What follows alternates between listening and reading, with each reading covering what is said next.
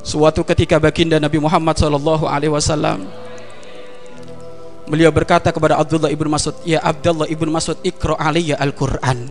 Bacakan kepadaku Al-Qur'an. Maka Abdullah ibnu Mas'ud berkata, "Ya Rasulullah, Al-Qur'an diturunkan kepadamu kok saya disuruh baca? Aku ingin mendengar bacaan dari orang lain." Ikra, ikra ya Abdullah ibnu Mas'ud. Baca baca Al-Qur'an. Maka Abdullah ibnu Mas'ud membaca Al-Qur'an ngambil surat An-Nisa dan nyampe kepada satu ayat fa kaifa idza ji'na bika? Fa kaifa idza ji'na bika? Haulai syahida. Fa kaifa idza ji'na bika? Haulai syahida.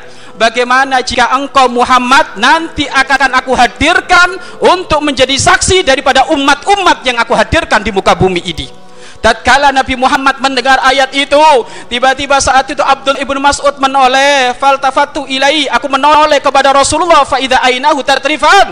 Ternyata saat itu air matanya menitik. Rasulullah menangis terseduh-seduh. Maka Abdullah ibnu Mas'ud memberhentikan memberhentikan bacaannya memberhentikan bacaannya. Namun sebelum Ras Abdullah ibnu Mas'ud memberhentikan bacaannya lalu ternyata Rasulullah sudah berkata duluan hasbukal an hasbulkan an. Cukup cukup Abdullah ibnu Mas'ud. Jangan kau lanjut ayat itu jangan kau lanjut ayat itu.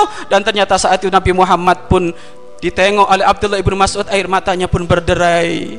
Maka saat itu Abdullah ibnu Mas'ud bertanya mayukika apa yang menjadikan kau menangis ya Rasulullah? Ada apa ya Rasulullah?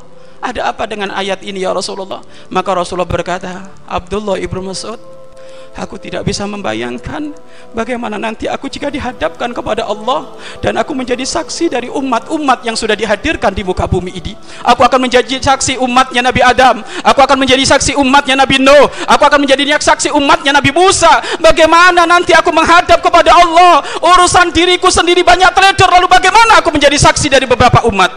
Segelas baginda Nabi Muhammad merasa takut Segelas kanjeng Nabi Muhammad merasa takut menghadap kepada Allah. Lalu bagaimana dengan kita? Emangnya punya amal apa kita? Sehingga gak sedih. Punya amal apa kita sehingga kita merasa hebat untuk menghadap kepada Allah? Nabi Muhammad surganya paling tinggi. Surga Firdaus. Mau ngadap kepada Allah masih takut kayak gitu. Takut dimintai pertanggungjawaban. Lalu bagaimana dengan kita?